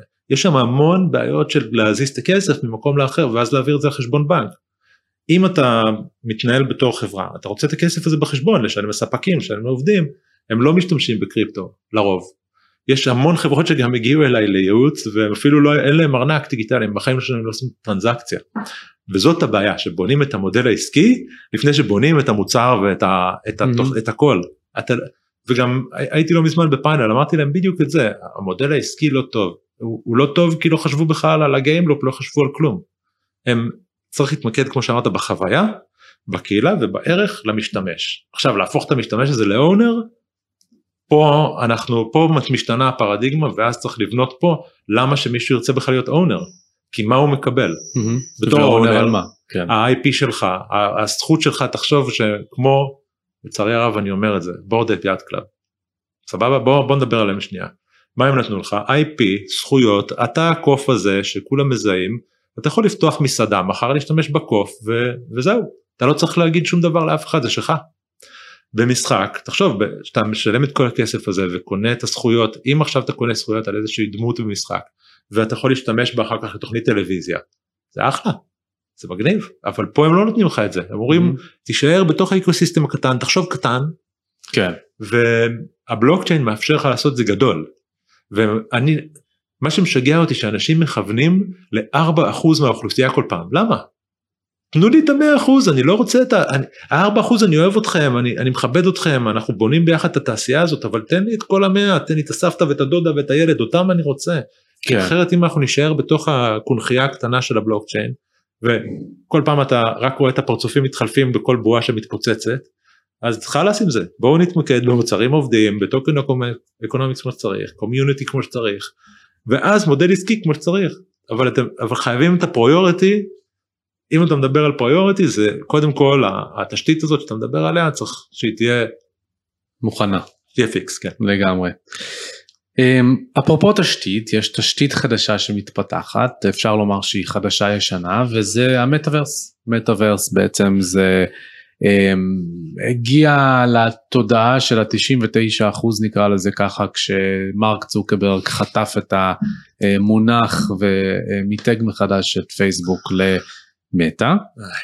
בואו נתחיל בהסבר על מה זה המטאברס, לא רק מבחינה טכנולוגית של שינוי ו-VR והדברים האלה, אלא רעיונית. ולאחר מכן נלך לקשר בין קריפטו למטאברס. Oh yes. מטאברס. מה זה מטאברס בעצם? זה, עוד פעם, בעיניי, כתמיד יש את המחלוקת על מה זה אינטרנט ומה זה מטאברס, זה פשוט מקום שנועד אונליין peer-to-peer interactions. האדפטציה של זה, כי גם זום זה peer-to-peer אונליין אינטראקשן, האדפטציה של זה זה המטאברס, כי אתה חווה את זה בתלת מימד עם האנשים באותו חדר. הפרדיגמה משתנה בין זום לבין, תחשוב, כל מה שאנחנו עושים עכשיו, אנחנו הולכים לעשות במטאברס, אנחנו נראה טיפה שונה, טיפה לא יודע, הטכנולוגיה כאילו צריכה להתעדכן, אבל מטאברס בפשוטו של העניין, גם שהיינו בזה, אמרתי את אותו דבר, אונליין peer-to-peer אינטראקשן, זה הכל, זה מה שזה, כרגע, זה מה שזה, לגמרי. שזה בא לידי ביטוי בעצם בעולם וירטואלי, שאתה מרכיב את המשקפיים ונמצא בו? אתה לא חייב משקפיים, אז זה מה שאני כאילו, אני לא מבין, נטפלים למשקפיים כי זה משהו קצת לא מובן ולא ברור, ואנשים עדיין לא, כמו ביטקוין, לא מספיק אנשים חוו אותו, כמו שאתה חווית לפני כמה דקות, אז המשקפיים זה חלק מזה, אבל את המטאברסים שאני עובד ובונה, אתה יכול גם בטלפון, גם במחשב וגם ב-VR, אתה יכול לחוות את זה מכל מיני כיוונים פרקטיים, אני לא מכוון רק ל-VR. זאת אומרת שמבחינתך גם Fortnite ו-Call of Duty זה ייכנס לקטגוריה של מטאברס? בתור משחק שיש לך peer-to-peer online interaction? לא, לא. כי בעצם מטאברס זה יקום מקביל, או יקום אחר, או יקום whatever. בסופו של יום, בשביל שזה יהיה יקום מקביל, אתה צריך לנהל שם כל מיני דברים שאתה מנהל כמו בחיים האמיתיים, כלכלה, בנייה. צריך להיות לך איזשהו ספייס שהוא שלך. אתה יכול לפתח אותו, אתה יכול להזמין אנשים פנימה. אינטראקציות בין אנשים, אני יכול לפגוש אותך ולעשות איתך דברים כמו במציאות, אני פותח עכשיו מסך, ושנינו מסתכלים על המסך, או שם יש מסך, ושנינו מסתכלים עליו, אתה מעביר לי דברים, שנינו בונים ביחד את החלל הזה, אז אני שם שם כל מיני דברים שזה בעצם כלכלה, אני מזמין אנשים, זה קהילה, כמו בחיים האמיתיים, אז יושבים ורואים סרט, אחר כך הולכים להופעה אצל השכן, whatever. זאת אומרת שיותר למקום כזה, אתה יודע, אחד מהדוגמאות שאני זוכר מהסרטון גם של צוקרברג, זה בעצם החדר ישיבות הווירטואלי, שבו בעצם אנחנו עכשיו פה בשולחן, ואז אתה בין אם זה עם המשקפיים, בין אם זה לא עם משקפיים, האבטר שלך, הדמות שלך יושבת ליד השולחן, ואתם יכולים להסתכל על מסכים משותפים, ראיתי גם שיש אנשים עם ה-VR שלהם שממש מסדרים את הדסקטופים שלהם ודברים מהסגנון הזה. אוקיי, אז המטאברס זה בעצם עולם וירטואלי, עולם שאני חושב שאני מוסיף לו תמיד שהוא גם משחק לך במוח, וזה גם חלק מהמטה, שבגלל זה אני כן רואה בו יותר את החיבור ל-VR, כי ה-VR גם מרמה אותך בעצם, אם אתה תשים את ה-VR של ה...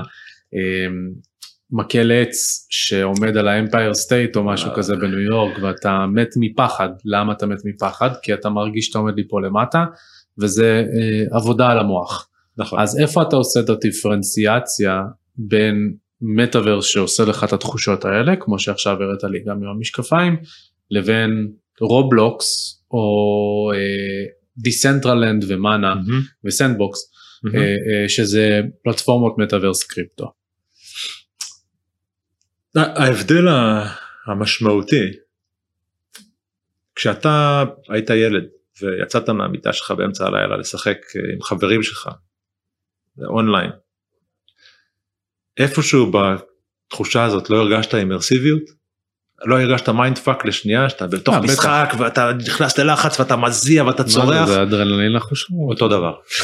אותו דבר, המטאברס, אתה לא חייב את המשקפיים, החוויה והאימרסיביות. אבל אז איפה זה שונה מהמשחק? שוב, כי גם את זה היה לי בקאונטר-סטרייק, והיה לי בסטארקראפט, והיה לי בכל המשחקים ששיחקתי בהם, ובפורטנייט. נכון, עוד פעם, המטאברס, הרבה אנשים אומרים שאומרים מטא, ואומרים פייסבוק, באותה מילה, ומשלבים את זה עם מטאברס, זה... תשמע, את הדעות שלי לגבי הדבר הזה, אני מביע בכל מקום כמעט, ואני אביע אותם גם פה, בריסק של לא יודע מה. יוטיוב יאהבו את זה. אני בטוח. תראה, העניין הזה של מטא והניחוס, כאילו, הניחוס שלהם לזה שהם בונים את המטאברס הוא קצת מוזר, כי המטאברס קיים שנים, אנחנו מבלים בו המון זמן, אני ואתה. הטרנזישן הזה בין משחק, שהוא רוב המטרה שלו זה אלימות ורצח ומשימות וזה, הופך למרכזים קהילתיים, לחנויות, למקומות בילוי, לכל מיני דברים שאתה לא מקבל במשחקים האלה. שם הפוקוס זה ויילנס. במטאברס אתה לא חייב להישען רק על ויילנס. אני יכול לשחק איתך גם עוד דברים אחרים, בלי לרצוח אותך, אני יכול גם לראות איתך, עכשיו אני שם סימולציה של מוח באמצע החדר, אתה רופא, אני רופא, כאילו לא במשחק.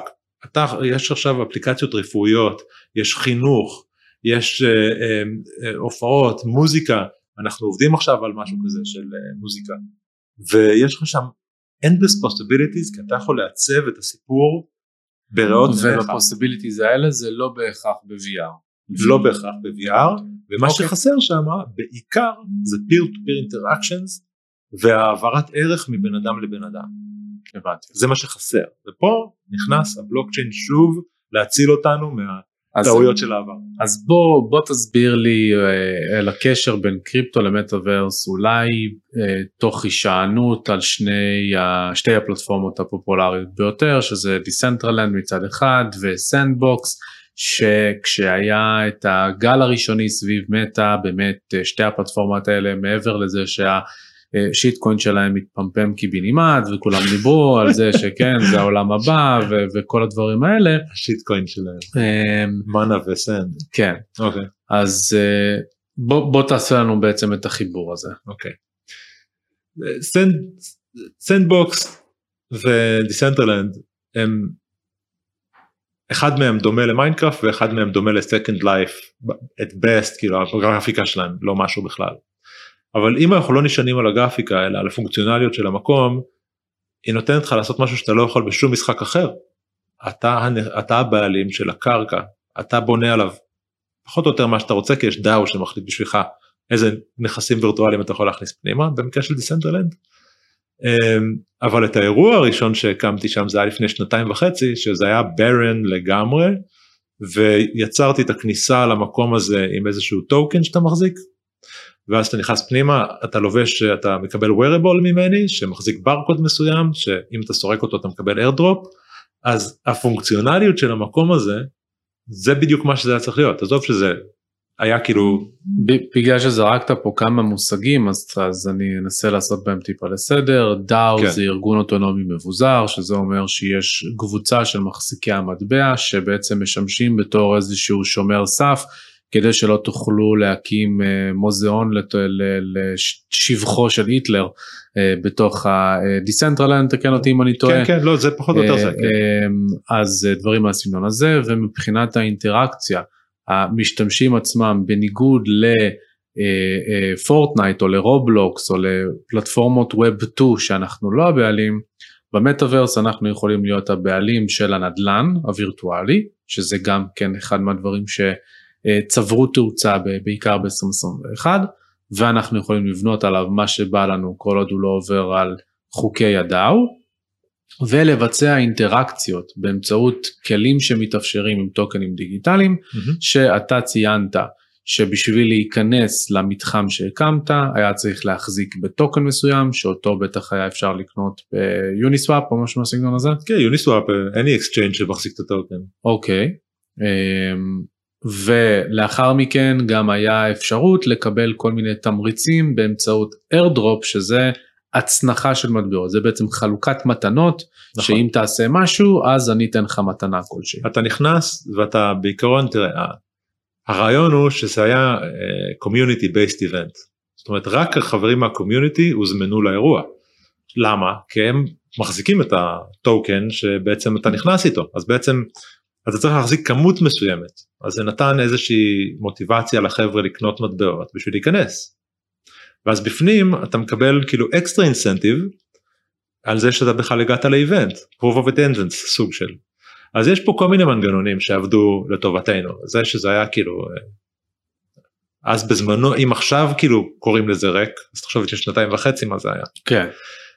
ואגב, המטאברס נחשב ריק, רק בגלל שאנשים עוד פעם, הם לא מבינים איך זה עובד.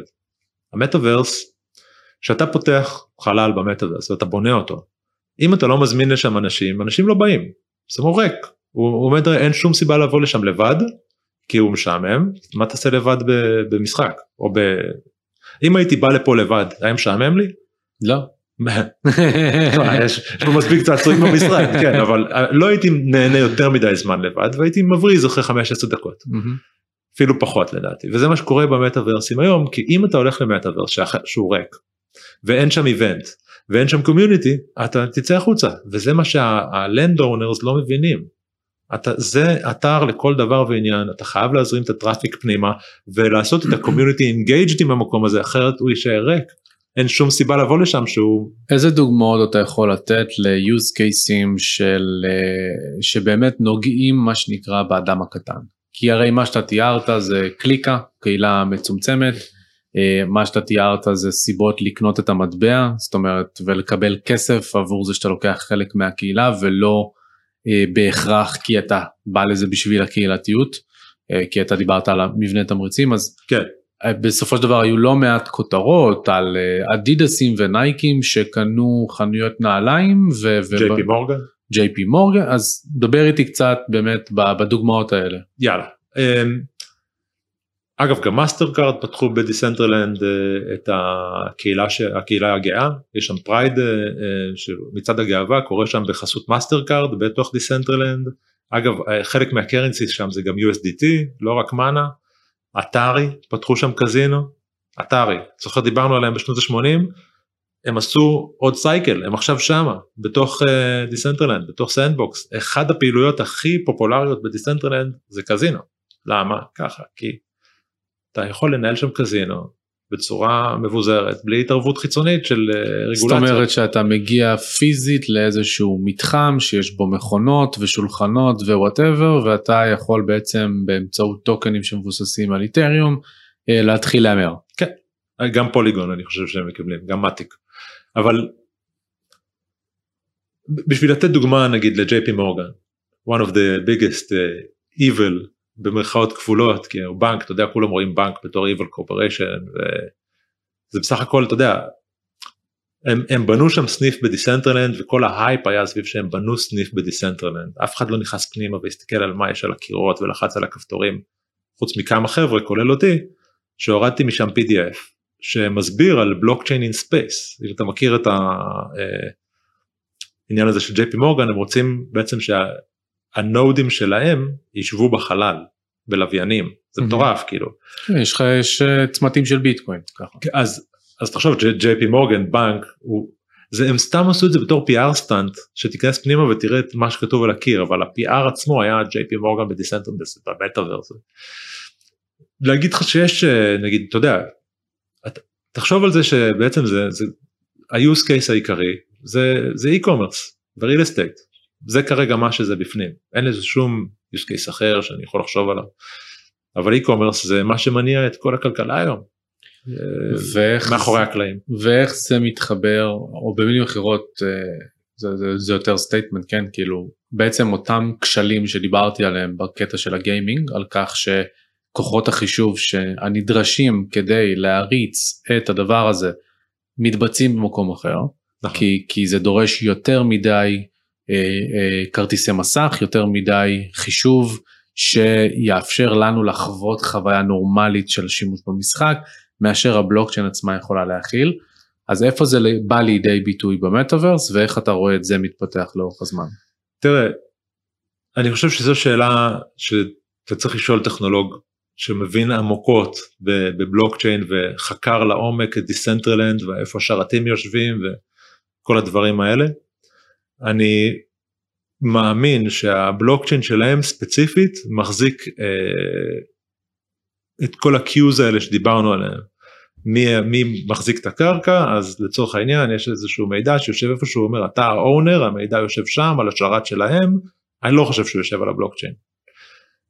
אבל פה צריך טכנולוג שאני כאילו לא טכנולוג בקור שלי, אני מבין את הטכנולוגיה איך היא עובדת ומה היא נותנת לי, אבל... ואם אנחנו שמים את הטכנולוגיה בצד, מה בעצם הדברים שמרגשים אותך בחיבור הזה של העולמות, של המטאברס מצד אחד והקריפטו מצד שני, שהרי בסופו של דבר יש איזשהו שיוך של כל הדברים האלה תחת הקטגוריה של Web3, איכשהו מטאברס נכנס פנימה, אני אף פעם לא הבנתי למה ואיך, אולי אתה תוכל להסביר, אולי. לא, עוד פעם, זה אותו, אני חוזר אחורה ל-peer-to-peer interactions ב-multiplayer environment, לעומת single-player environment. כשאני איתך עכשיו בחדר, אני סומך עליך שאתה תעשה את הפעולה של האטומיקס, מה שדיברנו, אני סומך עליך שתעביר לי את הכסף, ואני אעביר לך את המוצר. כשאני פוגש אותך אונליין, ושנינו מסתכלים על אותו מסך, כי אנחנו יושבים באותו מקום, נגיד בדיסנטרלנד, בנית על עצמך משרד, או בריכה, זה לא משנה איפה אתה יושב, ושנינו מסתכלים על אותו מסך, אני מעדיף ים, בוא נשב בים, תשמע, בניתי גם עולמות בתוך כדורי טניס, כדור טניס שיש בפנים משרד, שאתה מגדיל אותו, תחשוב כדור טניס ענק, שאתה נכנס דרכו ויש לך, אני אראה לך את זה אחר כך, אבל תחשוב על זה ככה, יש לך בדיסנטרלנד את האופציה לבנות מה שאתה רוצה, איך שאתה רוצה, איך שיראה, פלוס מינוס, ובתוך המקום הזה, אתה יכול, כל הדבר שבפנים הוא קליקבילי, אז אתה לוחץ על לינקים וזה, זה אגב Web2 לגמרי, אבל בסופו של יום, אנחנו נוכל תוך כדי מפגש, לעשות את הקומרס הזה, רק שיהיה לנו peer-to-peer interaction ב-multiplayer environment. זאת אומרת שלטובת המאזינים, אתה בטוח ראית את הסרט Ready Player One, כן. שהוא יצירת מופת מבחינתי, ואחד הסרטים היותר טובים. הם גם די פגעו בול. אז אתה רואה את זה בעצם הולך לכיוון הזה, שבו במקום שיהיה את החברה, איך קוראים לחברה? שמנהלת את העולם הזה? מה, שם ב-Ready Player One? כן, יש את ג'יימס הלידיי, שהוא כאילו הפאונדר. זה האויזיס.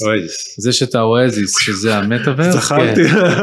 יש את האויזיס, ובעצם לא האויזיס יהיה הבעלים של הפריטים והנדלן והקומרס במשחק, אלא היוזרים יחזיקו את זה. זה אגב הפרימיס של הסרט. הרי הוא שולח אותם לאיסטר אג האנט שבסוף הם יקבלו את הקונטרול על האויזיס. זה בדיוק זה. ספוילרים. זה בדיוק זה. תשמע, יש כל מיני דברים שאתה יודע, אם אתה נכנס לפילוסופיה של כל הדברים האלה, יש פה פילוסופיות שלמות שאנחנו צריכים לדבר עליהן. האם כל אחד רוצה להיות בנק של עצמו? אני לא בטוח. ממש ממש לא. אבל זה מה שביטקוין אומר, be your own bank, זה הסלוגן. You have the option to be your own bank, you don't need to be your own bank. נכון, אבל... or have to. נכון, אבל הסלוגן זה be your own bank, זה לא... אתה רואה את הסטיקרים, זה לא you have the option. נכון. אז יש פה המון שאלות, אני בתור יוזר רוצה להפוך לאונר, אני רוצה להיות אחראי על כל האסטס, אני רוצה להיות חשוף עם הארנק שלי לכולם. מה שבעצם המערכת היום, היא שומרת על הכסף שלך אנונימי. הבלוקצ'יין חושף את הכסף שלך, בפועל. אז איך זה לא מתנגש עם הרבה מהדברים שדיברנו עליהם עד עכשיו? כי בסופו של יום, זו התשתית שצריך לבנות, צריך לבנות את ההבנה, וצריך, אתה יודע, השחור ולבן לא יכול להיות שחור ולבן, כי אנחנו עדיין לא שם, זה אפור.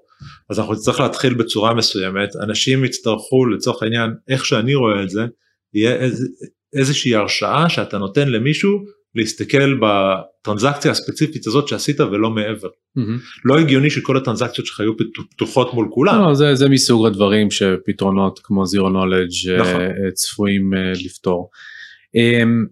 מגניב, מעניין. תגיד, מי שרוצה בעצם להתעדכן טיפה יותר על עולמות המטאברס והגיימינג והשילוב שלהם לקריפטו, איפה אתה צורך את התוכן שלך, איפה אתה מתעדכן, ואז גם איפה אפשר לעקוב אחריך בהנחה שאתה גם כן מעדכן דברים? את רוב העדכונים שלי אני עושה בצורה די בומרית כיום, בפייסבוק, בלינקדין, שם אני בעיקרון, עדן קדם, אני בעיקר שם, אבל יש לי גם קצת אינסטגרם, טוויטר, רדיט, אני הולך תראה, אם אתה רוצה למצוא תוכן אתה רק צריך להקליד, כאילו מה שאתה רוצה וזה... כן, אבל יש מקורות מידע שנחשבים יותר אמינים, יש מקורות מידע שמתעדכנים בצורה יותר תדירה, יש מקורות מידע שהם הרבה יותר אינפורמטיביים, אז במידה ויש לך כאלה, זה מה ש... כן, תשמע, קריפטו ובלוקצ'יין זה ללא ספק קריפטו ג'אנגל קל, ואני צורך כאילו, אתה אחד הפאבלישרים, לדעתי המובילים, אמרתי לך את זה בתחילת השיחה, אני חושב שאת המידע הכי טוב ואמין מקבלים פה. אני חושב שאנשים צריכים להבין שהם צריכים לחשוב בזכות עצמם, כי רוב הניוז שאתה מקבל הוא פייק ניוז, לרוב ודי הרבה ממנו. אני לא יכול להמליץ לך איפה להסתכל, כי אני לא עובד ככה בתור בן אדם, אני אוסף את כל המידע, אני נמצא נגיד באיזה 20 רשתות שונות, בלי סוף אני קורא ומתחקר ובודק ומנסה להבין ומדבר עם הבעלים של החברות, ואז נכנס לקומיוניטי, קורא מה כתוב שם. אני לא נשען על דאטה שאני מקבל כזה, פום לפנים, עשינו 6 מיליארד דולר, כי יש כאלה דברים, אני ראיתי, גם בחברות שאני עבדתי בהן, ראיתי ב-30 יום, 6 מיליארד דולר עובר במערכת שלנו, ראיתי את זה בעיניים שלי, ואני יודע שזה real news עכשיו, שאני משדר את זה החוצה, כולם כזה, כן, כן, בסדר, 6 מיליארד דולר, וזה קרה, ראיתי את זה, אבל בסופו של יום, אני חושב שאנשים צריכים to wake up, ולעשות מחקר טוב טוב, לפני שהם שמים שקל, בכל דבר, לא רק בבלוקצ'יין. חד משמעי. אבל אין לי איזשהו מקור אמין, שאני אגיד לך, זה חוץ מבאמת, התוכן שאתם מייצרים, שאתה מייצר.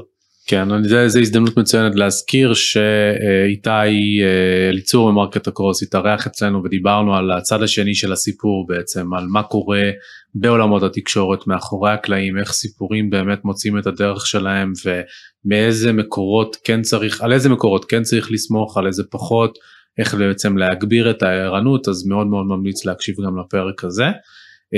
מה שאתה רוצה לסיים איתו? כן, אני אשמח. אז אני חושב, ואמרתי את זה לא מזמן בפאנל, בוועידת כזאת או אחרת, אני חושב שצריך להפסיק לדחוף את המילה בלוקצ'יין, מטאברס, ווב 3, כל המילים האלה הם פשוט, אנחנו יורים לעצמנו בגלגלים, כי כל פעם שיש לנו אסוציאציה, למשהו כזה או אחר, אז אנחנו סופגים את זה בתור, מה, ראיתי שזה FTX, כן, אני אח שלו, אני יודע מה הוא עושה ביום יום, אז כאילו, צריך לעבוד על מוצרים עובדים, לבנות את התשתית, כמו שצריך, כמו שאתה עושה מסלול להכשרה לעובדים, צריך להכשיר את האנשים הנכונים לתעשייה, לגרום להם להבין, שלהגיד NFT זה לא אומר כלום, להגיד בלוקצ'יין, זה לא אומר כלום לאף אחד, תנו להם, ופה זה מצער אותי, כי פייסבוק בא ואומר לך, הנה, קח, תשתמש, תעשה חיים, אני לא אומר לך, קח, תתפרע, תצלם איפה שאתה, תתייג את כולם, אל תדאג, מאחורה אני אמצא מה לעשות עם זה, צריך להפסיק עם הברידג'ים, והגייטים, וכל הדברים האלה, ולתת מוצרים עובדים, תן לי מוצר עובד, זה הכל, זה מה שאני חושב. Obviously, אני מסכים ששם אנחנו שואפים להיות, אבל אני חושב שאנחנו בתקופת בניית התשתית, וכשאנחנו בונים את התשתית, אז על אותו משקל שכשאתה אימצת בצורה גרועה בעצם כחוויה ראשונית את האינטרנט בשלב מוקדם, שאתה מתחבר ואתה צריך להגיד לאמא שלך, אם אתה נתקית הטלפון, את לא רואה שאני מתחבר למחשב, מתחבר לאינטרנט, והצלילה מעצבן, אלה קשיי גדילה שקורים בשלב בניית תשתית שנועדה להביא את הדברים האלה ל-99%, פה במקרה שלנו כפי שאני רואה את זה, התשתית צריכה להיות הרבה יותר מחושבת באופן שבו היא נבנית, כדי שלא נבנה את אותה גברת בשינוי אדרת, שזה אחת מהבעיות שלי באופן אישי יש עם התעשייה, שבעצם באים הרבה מאוד יזמים שחושבים שהם מחדשים ובעצם בונים את אותו דבר, ואז אני שואל למה? זה בעצם התפיסה שלי, אני חושב שכמכלול אנחנו צריכים לעודד ידע וחינוך, וזאת הסיבה המרכזית שאני עושה את מה שאני עושה, ושדווקא אנחנו צריכים לשאול את השאלות של איך הדברים עובדים. לגמרי. התרגלנו להעביר סמכויות ואחריויות, ואנחנו לא רואים את החופש נשמט לנו בין הידיים ומועבר לאותם גופים שעליהם אנחנו סומכים, אז זה חלק מהדברים גם שאני מתעסק בהם. לא, אני מסכים איתך, אתה רואה את זה פשוט בצורה מאוד מפוקחת ונכונה, ובוא נגיד שבשנה וחצי האחרונות, בתור יועץ לכל מיני חברות, שבאו אליי ונתנו לי מודלים וכל מיני כאלה, וזה, וניקח מהם כסף פה ונעשה כסף שם, וזה. ואז אני שואל אותם, תגיד, השאלה הראשונה לפני שאני מתחיל בכלל לדבר עם מישהו שאני מחשיב אותו לקוח, כן? לפני הכסף, לפני הכל, שאני מתחיל את השיחה, אני אומר לו, תגיד, יש לך ארנק כזה או אחר, יש לך כאילו, העברת אי פעם טרנזקציה ממקום למקום, once אומרים לי לא, אין יותר דיון, הדיון עוצר באותו רגע, כי הוא אפילו לא מבין את הפחד, הוא לא מבין את האחריות, הוא לא מבין את שום דבר לגבי העולם הזה, אז למה אתה מדבר איתי כאילו בכלל על NFTs ובלוקצ'יין, אחי תשחרר אותי, וכאילו לא בקטע מתנסה, בקטע הגיוני לחלוטין. אותו כאילו... דבר בדיוק קרה לי אתמול עם משקיע מארצות הברית שמבקר כאן, ואמרתי לו בדיוק אותו דבר. כן אחי, זה... אגב אני אתן עוד דבר אחד, אתה יכול לערוך או לא יודע, אבל מבחינתי אני נותן את הדוגמה הזאת, כמעט בכל מקום ששואלים אותי כל מיני שאלות על מוצרים, ואני אומר, תשמע, אתה היום בשביל לקנות פיצה, אונליין, מה אתה צריך לעשות? תלחס לגוגל, מחפש פיצה, לוחץ על הלינק הראשון, שני, whatever, אם זה לא כבר מוטמע לך איפשהו בזיכרון, אתה מתקשר למקום או ממלא טופס, שולח את הפרטים שלך לאנשהו, ואחרי כמה זמן מגיעה אליך פיצה. אתה לא עוצר לשנייה, בשביל לשאול את עצמך, תגיד, יש להם רישיון ממשרד הבריאות? רגולציה על הפיצה יש להם שם? white paper? מי ה-CEO? מה, איזה... שנייה אחת, אני צריך עכשיו להעביר USDT, אתה מבין, אין שום דבר שעוצר אותך בדרך, אפילו לשנייה, אז למה אנחנו, בתור אנשי בלוקצ'יין, בתור אנשי קריפטו, whatever, למה אנחנו כל הזמן עוצרים את האנשים בדרך? עזוב אותך תשתית, יש תשתית, זה שהיא לא מבוזרת, ויש כל מיני דברים, ובלה בלה בלה, כן, אבל אף אחד לא עוצר את עצמו, אתה מכניס אוכל לגוף, אתה אפילו לא יודע מי הכין לך את הפיצה, חוץ שזה עם ידיים מטונפות, אתה לא יודע מי הכין לך את הפיצה ומאיפה זה הגיע בפועל, אתה סומך על האינטואיציה שלך. אתה פשוט צריך לדבר על זה בקונטקסט של use cases, אתה יודע, בסופו של דבר, אם אתה עכשיו תיכנס לסאבסטק, ותלך למישהו שהסאבסטק זה פלטפורמה של ניוזלטרים, של יוצרי תוכן, בלוגרים, שהרבה מהם שמים paywall, שזה אומר שאם אתה רוצה, אתה יכול לקרוא את ה3-4 פסקאות הראשונות, ואז אם אתה רוצה, אתה צריך שלם.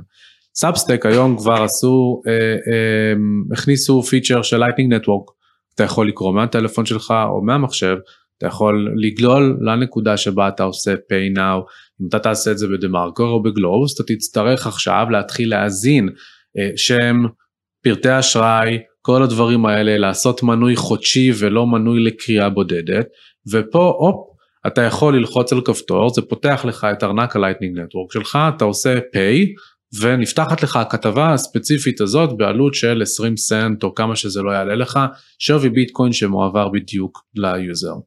כן. יש פה use cases שכן מגיעים, וכן מאפשרים לנו לעשות את הדברים האלה, פשוט צריך להבין, ככל שה-use case יותר מורכב, ככה אנחנו מסתכלים על יותר ויותר תהליכים בדרך שצריכים לקרות, יותר liquidity שצריך להיות ב-liquidity pools, יותר ויותר ודברים שחייבים להיות ב-infrastructure, ככה לפחות אני מסתכל על זה, וזה גם חלק מהסיבה שיש לי הרבה מאוד ביקורת פנימית על התעשייה ועל הדברים שקורים בה. Oh yes, כן, תשמע, אני חושב שאין מספיק ביקורת, זה לא שיש ביקורת, אין מספיק ביקורת, אין בכלל ביקורת, אגב, זו גם הפרדיגמה של הבלוקצ'יין, הוא לא שואל אף אחד, הוא עושה מה שהוא רוצה. נכון. ומי שמשתמש בו בצורה רעה, עושה כסף בצורה רעה, ומי שמשתמש בו בצורה טובה, חד משמעית. כן, אבל למרות שהבעיה היא, הנוספת היא שהבלוקצ'יין תמיד נתפס כערך כספי, לפני שהוא נתפס כערך טכנולוגי ושימושי.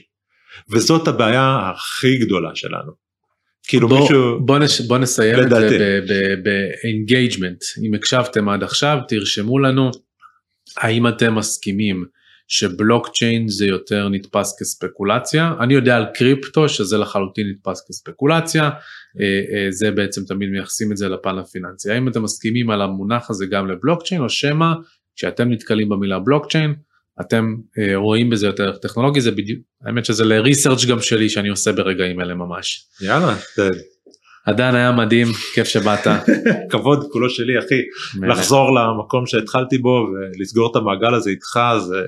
איזה אלוף, איזה כיף. זה בשבילי, זה באמת מפגש מיוחד, באמת אני לא, אני יודע שאני חופר עוד קצת, אבל בשבילי כאילו, לעבור 6 שנים בתוך התעשייה הזאת, 6 שנים זה תקופת נצח בבלוקצ'יין וקריפטו, ולפגוש את אחד האנשים הראשונים שפגשתי בכלל בתחילת הדרך, שבאמת עשית דרך מטורפת, ואז לפגוש אותך פה במשרדים שלך, איפה שאני התחלתי את דרכי, זה באותו בניין, זה גדול.